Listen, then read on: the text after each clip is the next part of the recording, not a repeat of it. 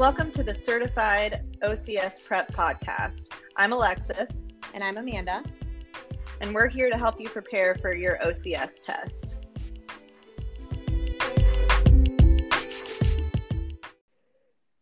Okay, so uh, happy 2020 to everyone. We are going to kick off this year talking about total shoulder arthroplasty. Um, so, again, we kind of are looking at the current concepts going through this and uh, pages 54 to 68 in the current concepts of the shoulder section cover total shoulder. So, um, we're going to do kind of a little summary of that and, and discuss different um, different things when it comes to total shoulders. So, First of all, reasons why a shoulder replacement may be indicated.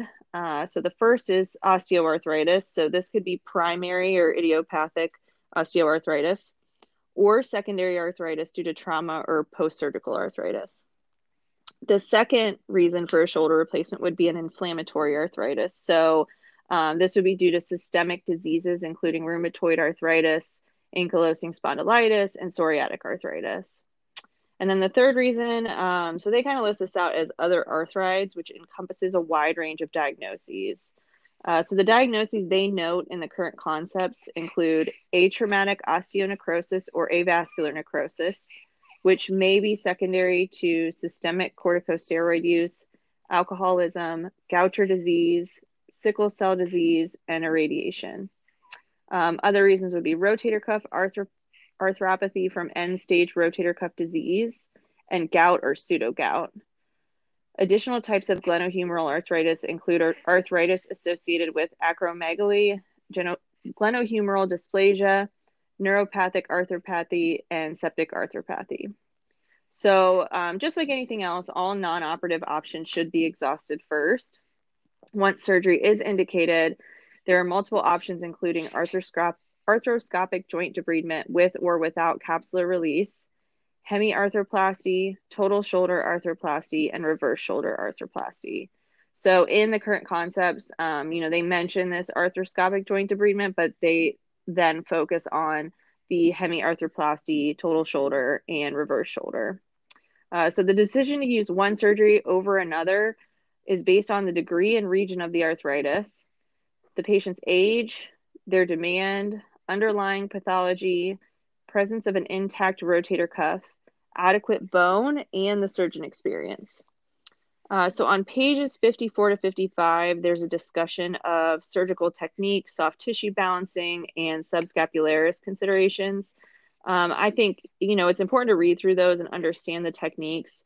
I'm not going to get into that on this episode. Um, I think it's more important that we talk about you know things that why the total shoulder would be indicated um, and you know things that are more rehabil- rehabilitation considerations. So um, read through those things but i don't think it's the most important information for us to cover. So um, the next section is pathology considerations. So it's important to be able to understand why the surgeon may have chosen the surgery for that patient um, and to help guide the patient expectations during recovery. So on table 10, on pages 56 to 57, it shows reported outcomes of patients who have had a total shoulder and a hemiarthroplasty based on underlying pathology. So that can give you a little bit of um, just comparison of what to expect depending on what the patient's um, diagnosis is.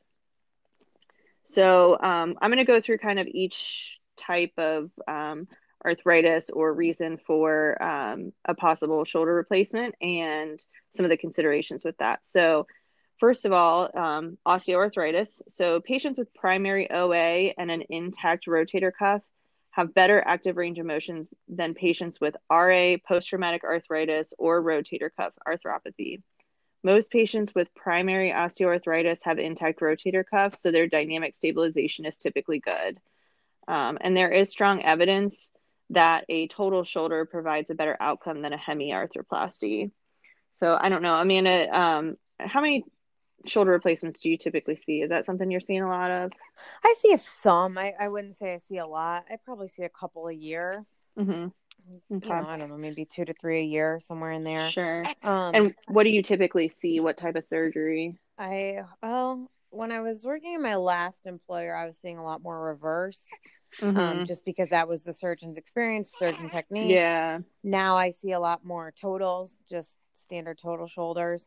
Um, okay. Um, I get a fair amount of patients, I would say more than fresh total shoulders that have had a total shoulder in the past, and I'm seeing them for something else. Okay. So they're definitely out there. I mean, yeah, definitely yeah. see them. Yeah. I um I'm not really seeing them now, but in my last job I was at a hospital where um we saw a lot of joint replacements and I had quite a few and it was pretty even I think between the regular total shoulders and the reverse. I did not see a lot of the hemiarthroplasties. So I don't know if that was just the surgeons I was working with or and I mean a lot of the evidence is starting to veer away from those anyhow um, which you'll yeah. see as we kind of go through this but it's definitely i don't i don't ever remember seeing a hemiarthroplasty honestly yeah i think i've only seen one of those and it was from a traumatic fra- like humeral head fracture mm-hmm. and so they did that um, someone that was a little bit younger but a lot of times like the rehab is similar enough i think that they are trying not to put the patient through that potentially more than once like if they're going to go in there and go through this it, exactly. it's hard enough you might as well do it do the whole thing. Yeah. Whole yeah. Thing. Yeah. Yep. Yeah. So, um, so with osteoarthritis, I think the important thing to know is, you know, if these patients, if they have an intact rotator cuff, they have a pretty good, um, pretty good outcomes typically. So, um, the next section talks about rheumatoid arthritis. So, RA attacks both the articular cartilage and the glenohumeral soft tissues, which includes the rotator cuff tendons, long head of the biceps tendon, and the subacromial bursa.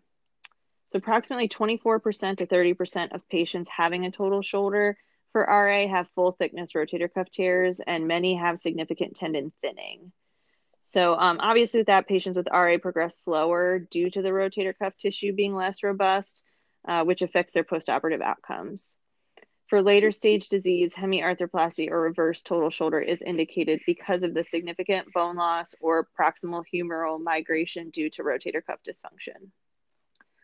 The next section is um, they talk about acute fracture.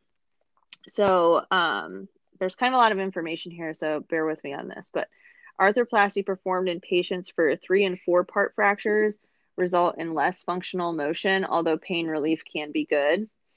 Uh, hemiarthroplasty is often performed in the acute post fracture group since the glenoid is typically spared from the trauma. The technical demand on the surgeon is greater because not only is proper prosthetic placement required, but tuberosity fixation must be achieved. Hughes and Neer reported that careful surgical fixation allows for active assistive movement at four to five days post op. However, based upon the high incidence of tuberosity migration, this advice is challenged today. The rate of post op rehab progression will be slower and determined by tuberosity fixation integrity, especially in the elderly patient, which they note to be um, greater than 70 years old.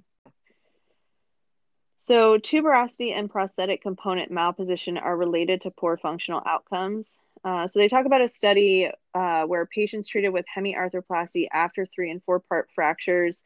Um, they found early radiographic evidence of tuberosity malposition in 27% of the patients and final tuberosity malposition in 33 of 66 cases.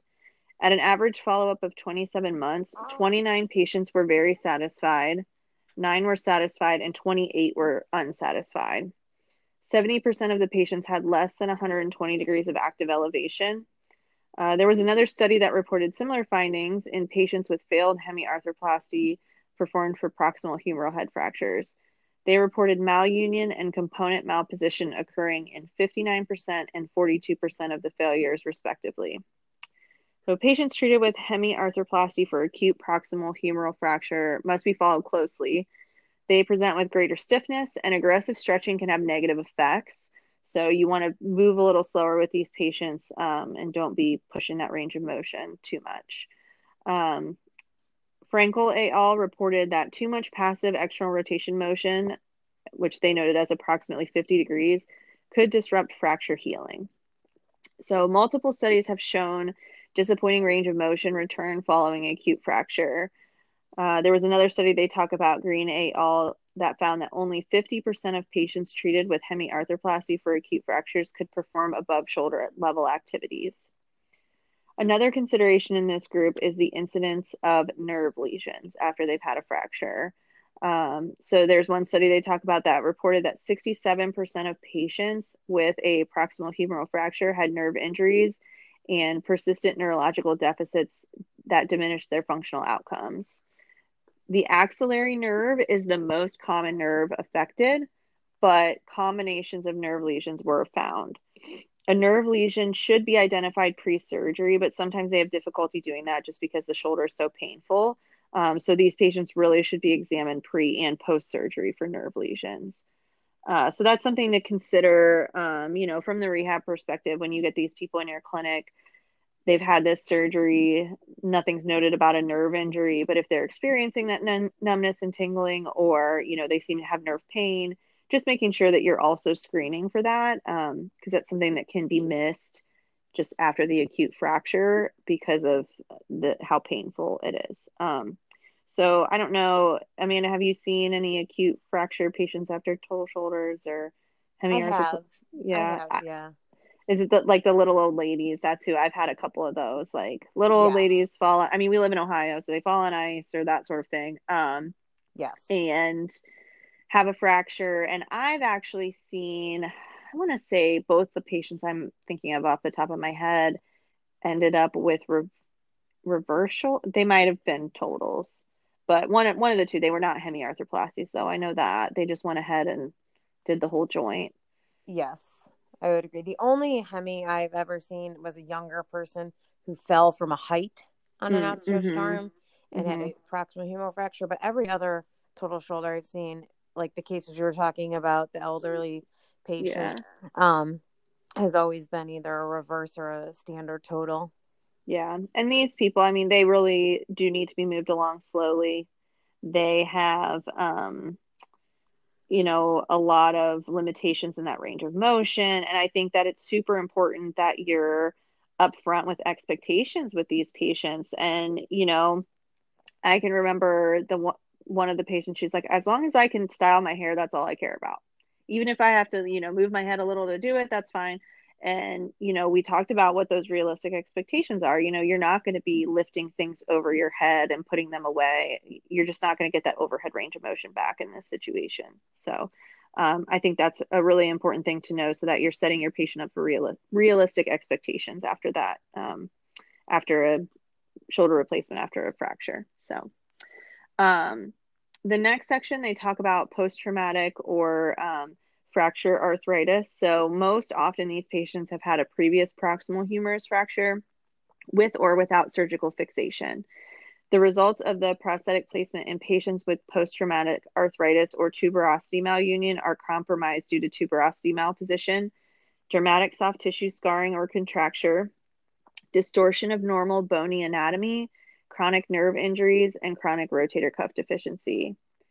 Patients requiring a greater tuberosity osteotomy were found to have significantly less functional motion and worse outcome scores than those who did not have an osteotomy. Rehab progression will depend on whether the greater tuberosity has been osteo- osteotomized. Um, so, if the greater tuberosity is spared, active range of motion can be started at six weeks and strengthening at 12 weeks. If an osteotomy is required, then active elevation and strengthening may be restricted until 12 weeks. So you're not even going to start really that active range of motion until um, closer to 12 weeks. Anything you want to add about that? I don't feel like this is one that I've seen quite as much of. No, I think okay. Pretty straightforward, yeah. Yeah. Um, so the next section they talk about osteonecrosis which uh, by definition means bone death. And this is often referred to as avascular necrosis or aseptic necrosis. Unlike most arthritis that starts in the articular cartilage, osteonecrosis begins in the subchondral cancellous bone, which collapses, altering the articular cartilage. Um, so, patients with osteonecrosis treated with shoulder arthroplasty have better outcomes if the pathology was due to steroid use versus trauma that's just something that they know. So again, um, just things for you to know as the clinician if you know why the patient's coming in or why they had this osteonecrosis it can help you guide them in what their expectations are. Um, so the next section is they talk about shoulder instability or what they call capsule capsulorrhaphy arthritis. Sorry. Um, so a related group of post-traumatic arthritis occurs in patients with primary glenohumeral instability so these are folks that, you know, we did the instability episode. They have this instability and eventually end up with um, arthritis in that joint. So, patients with recurrent dislocations can develop arthritis, but more commonly seen is that capsulorrhaphy arthritis, which is arthritis due to surgical intervention for instability. Um, so, Neer felt that arthritis was developed due to recurrent dislocation when the procedure performed was intended for unidirectional instability in the in a patient who actually was presenting with multidirectional instability. He observed that patients become unstable in the opposite direction of the surgical procedure. Non anatomic anterior stabilizing procedures can result in a severe internal rotation contracture, posterior humeral head subluxation, and posterior glenoid erosion. So, patients treated for this are typically younger um, and they're progressed carefully due to previous instability.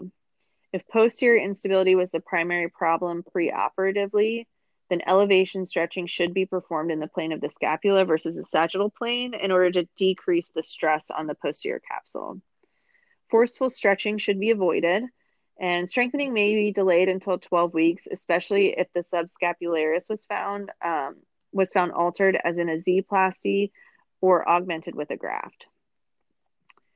Um, anything you want to add with instability? I don't think that I've ever seen a replacement due to instability. I have not. Okay, but makes sense how they these patients could develop arthritis, and and we want to be careful, um, you know, if they've had instability in the past, to um, to make sure that we're moving slowly with them and that things are um, healing correctly, and and they're not going to end up with more instability again. Right. So, um, the next section is rotator cuff arthropathy. So, a result. This is a result of end stage rotator cuff failure. This results in superior humeral head migration, significant soft tissue contracture, and fixed articulation with the coracoacromial arch. Performing a standard total shoulder in a rotator cuff deficient shoulder may result in eventual, eventual glenoid component loosening. So, until recently, a hemiarthroplasty was typically the preferred surgical intervention. However, the use of a the reverse shoulder is proving an excellent alternative. Um, patients treated with the hemiarthroplasty have limited outcomes because the rotator cuff cannot be repaired. However, pain relief and improved function is expected. So you can read the section in the current concepts on this for um, specific studies. But I know for me personally, I've always seen the um, the reverse shoulder in the patients who have, you know, significant rotator cuff arthropathy. I'm sure that's probably what you've seen as well, right? It is, yes. Yeah. And I think yeah. I've seen more of those than standards, but yes. Mm-hmm. Yeah. Yeah. It's really a nice alternative for that um, in terms of pain relief for these patients. So, and they usually have pain relief really quickly after the surgery compared to what they were dealing with before. So, right. Um, so, two goals emerge when considering pathology, rehab, and expected outcome for these patients. Um, so, these are standard goals and limited goals. And you can look at table 11 on page 60 where they talk about this. Um, I think they list out like the specific um, pathology and then what the um, whether they would follow standard goals or limited goals. So, um, so um, with the standard goals, the patients that would fall into this category have a co- competent rotator cuff and deltoid muscle, adequate bone quality, and a stable joint. Patients with limited goals would be patients who have instability, rotator cuff or deltoid deficiency, either due to an irreparable rotator cuff, poor tendinous tissue, tuberosity malposition, or denervation.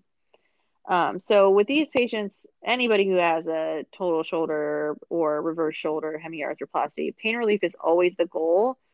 But with the limited goals group, they achieve less satisfactory function with expected active elevation of less than 90 degrees and external rotation of approximately 20 degrees. So, that is not a lot. Um, and I think, you know, I guess this is maybe an okay time to mention this too. I think with shoulder replacement patients, it's important that they understand that these are not like knees and hips where you're going to get back to, you know, basically maybe even more than what you were doing before you had your hip or your knee replaced. Um, really, these are for pain relief. And even if you fall into that standard goals group, you're never going to have the range of motion that you had before um, and you know the shoulder replacements just the shoulder is just a complex joint and they just don't function quite as well as those knees and hips i don't know if there's anything you want to add to that No, and you were talking before about educating patients, that's mm-hmm. the biggest thing I find with these is that patients, like everybody knows somebody that had their hip and their knee, and you know, patients assume that a joint replacement is a joint replacement, and they want to associate all the same kinds of healing and goals and return to function that is marketed with hips and knees. And unfortunately, that's just not the way that shoulders work. And it just takes a while sometimes for them to wrap their head around that. Yeah. I mean, I think having that conversation the first day with them that, you know, our goals are really for you to be able to do all of your self care tasks and for you to, you know, and they're going to have to probably learn to use the other arm for some things. And just setting those realistic expectations from day one is really, really important with these patients.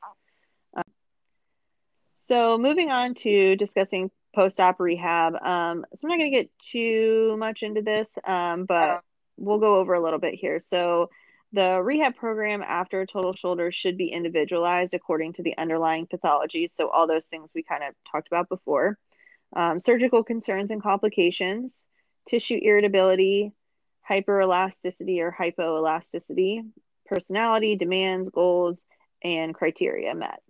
So, typically, these patients will stay overnight at the hospital following their surgery.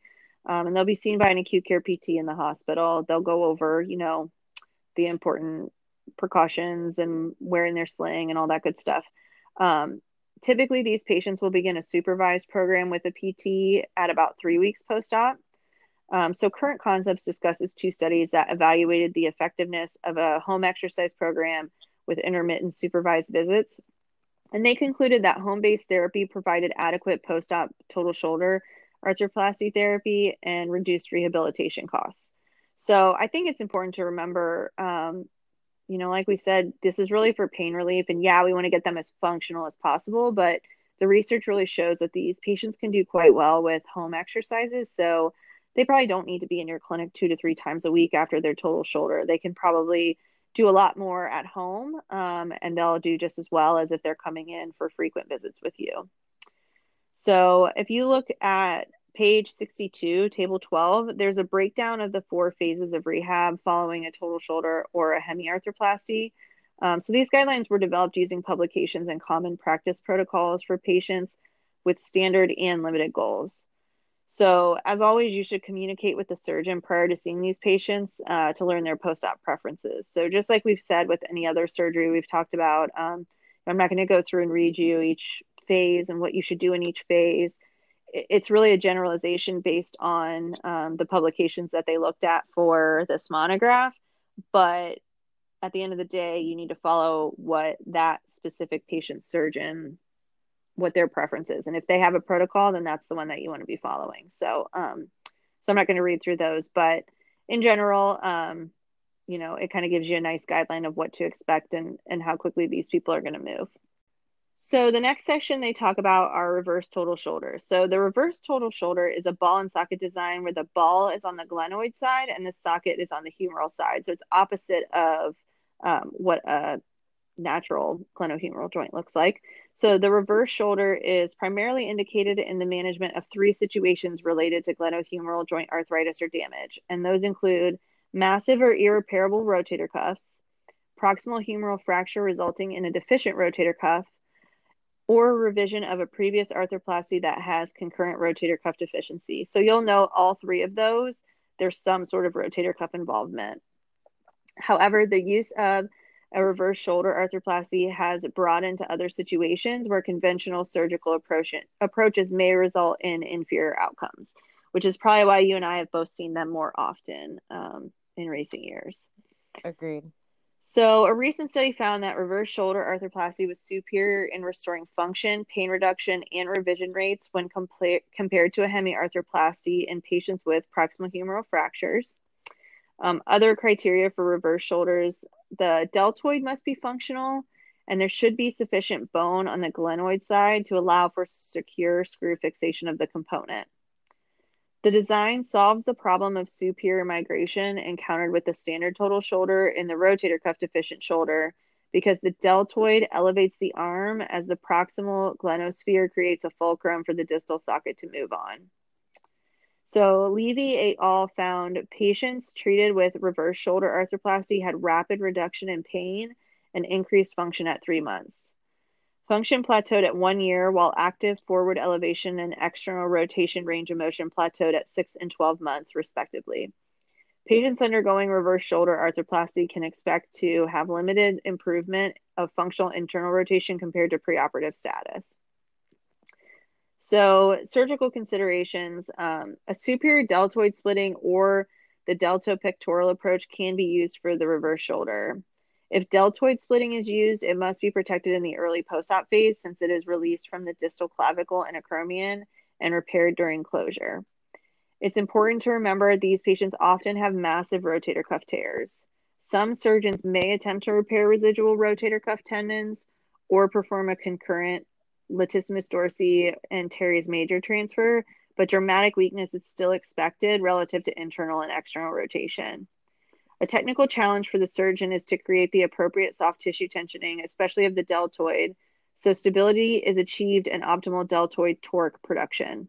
The most common complication of reverse shoulders is dislocation and is found to occur at a much higher rate when the deltopectoral approach versus the deltoid splitting technique is used. So, probably a little bit of you know detail in there that isn't necessarily the most important to know, but having a good understanding of how these work um, and you know what to expect in terms of muscle weakness is important. Um, again setting realistic expectations for both you and the patient. When you're setting goals for these patients you know you're not going to set for them to have five out of five internal external rotation strength. It's just not going to get there.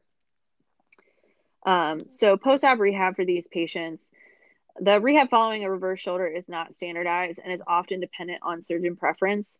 Some authors report short immo- a short immobilization period limited post op rehab, and allow patients to use their arm freely for functional activities after the initial healing process, while others propose a phased program. Commonly, patients are asked to use a sling for the first four to six weeks, and it's recommended to avoid extension and adduction of the shoulder. There is anecdotal consensus to avoid function, functional ex- internal rotation, sorry, early postoperatively, since it may result in a dislocation. However, there's no evidence that this actually occurs. External rotation and coronal plane abduction should be discouraged due to instability. Patients with good deltoid function are allowed to use their arm for waist level activities for the first six week six post-op weeks. Thereafter, they're allowed to use their arm as tolerated. Passive range of motion begins within seven to 10 days post-op into flexion and external rotation, which is restricted to zero to 30 degrees initially. Beyond four to six weeks, elevation can progress and strengthening typically begins after 12 weeks. Um, so there's also a four phase, four phase, I'm sorry, four phase rehab program that's described on page 68. Um, and also on page table 14 on page 68 shows reported outcomes following reverse shoulders. So um, so yeah mostly the internal rotation is what we want to be careful with with these patients and we don't want to progress external rotation too quickly. But otherwise um, you know those they're allowed to use the shoulders for anything you know waist level for those first six weeks. So they're able to start using that arm pretty early on um, which is good for you know not losing hand and elbow strength and that sort of thing. So is that generally what you've seen in the rehab protocols for these patients Yes, absolutely. Mm-hmm. One thing I was going to add on there about dislocations is I think most patients, you know, that kind of scares them a little bit. And if they have a true dislocation, they're going to know it. I've had two though of the shoulders that I've seen. Mm-hmm. Um, they aren't necessarily they were not necessarily totally dislocated, but they were subluxed enough mm. that you know they had done just a little too much. Mm-hmm. You know, they mm-hmm. think, okay, I'm below waist height. That means I can kind of start to like, you know, something as simple as putting on their pants, pulling their pants up really truly depending how tight they are requires some internal rotation right. potentially forcefully yeah and so i two patients i saw didn't necessarily dislocate after this but they had subluxed and they needed it needed repair mm-hmm. so i think i would just be you know the first few times you're seeing these people again in addition to that education i just make sure you're paying extra attention to how the joints positioned um you know, when you're kind of manually arranging them, make sure things feel like they're moving smoothly and appropriately. Um, you know, it may not be as obvious as you would think a dislocation is. Right. Yeah. And I think too, explaining to them like what internal and external rotation are in and comparing that to their daily activities. Because it's one thing just to show them like, oh, it's reaching behind your back, but they're not thinking that when they're going to pull their pants up. So, you know, kind of going over a couple specific examples, I think sometimes helps people apply that information a little better to their own life. So, right. I would say dressing like pants. The other big one that is seatbelts. Mm-hmm. You know, reaching behind them or reaching across them for the seatbelt, depending if they're in the driver or the passenger seat, what arm they had done. Yeah. I mean, that's another one that doesn't seem like a very resistive activity, but if that gets caught or anything, yeah, it's no good. Right. Yep, absolutely. Um, all right. So, I mean, just to kind of summarize, the success after a total shoulder is dependent upon surgical and rehab expertise. Effective communication between the therapist, surgeon, and patient is essential. Um, also, knowing the underlying pathology and the type of surgery the patient had is helpful to determining the likely outcome of the surgery.